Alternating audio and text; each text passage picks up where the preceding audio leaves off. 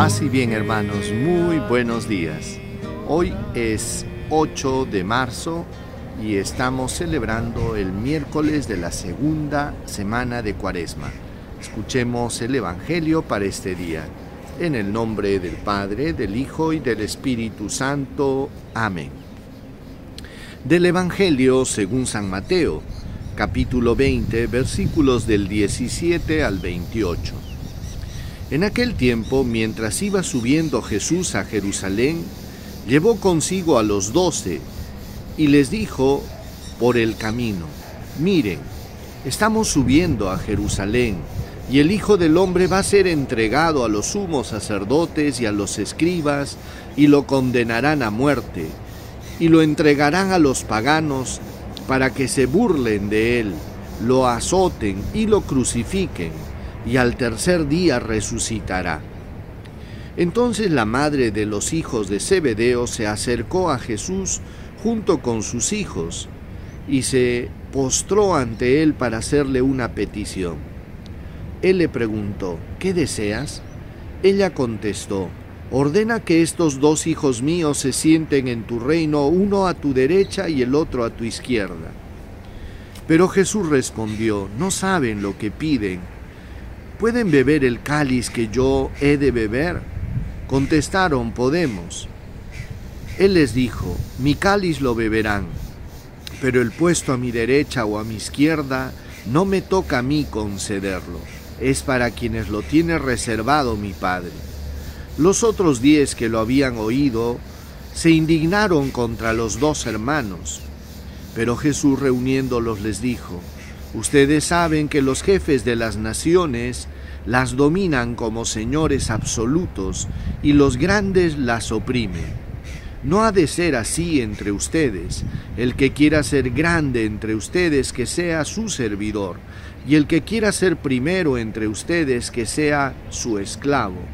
De la misma manera que el Hijo del Hombre no ha venido a ser servido, sino a servir y a dar su vida en rescate por muchos.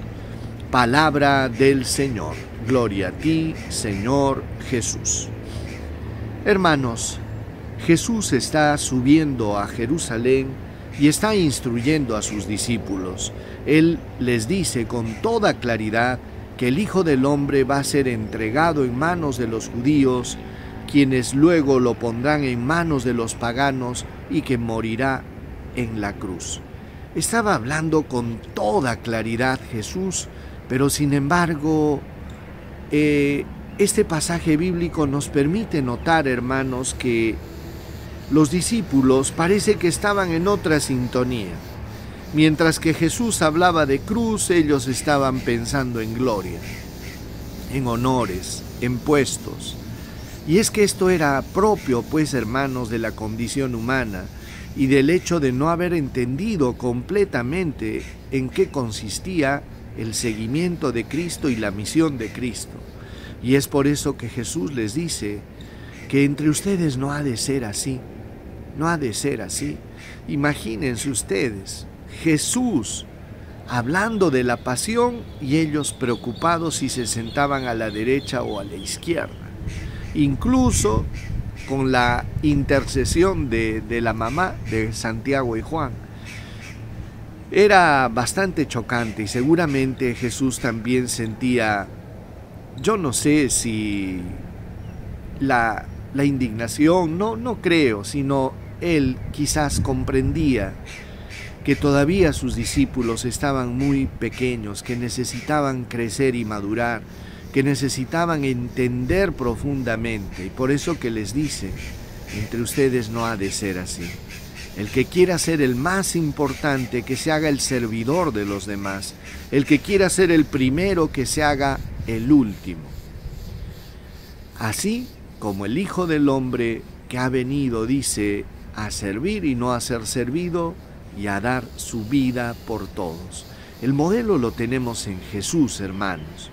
Mientras el ser humano esté detrás de puestos, ambiciones, honores, todas estas ambiciones, como decía la carta de Santiago, muchas veces son vienen del maligno, que a la larga lo único que suscitan es división, peleas, rivalidades, celos, envidias, sacando lo peor del ser humano.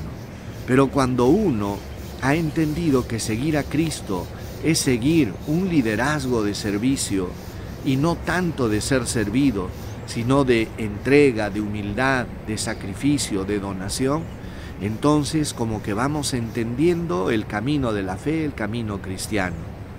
Hermanos, la cuaresma nos llama a la conversión.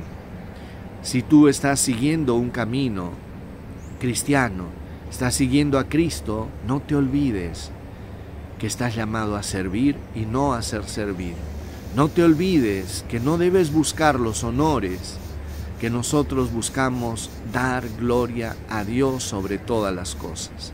Pidámosle al Señor pues que nos ayude a ser instrumentos de paz, de unión, de solidaridad y sobre todo a convertir nuestro corazón de todas las malas ambiciones. Vamos a pedir al Señor su bendición. El Señor esté con ustedes y con tu espíritu.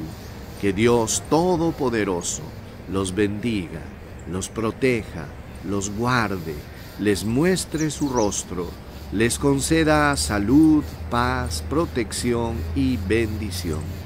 Dios los colme de bendiciones en el nombre del Padre, y del Hijo, y del Espíritu Santo.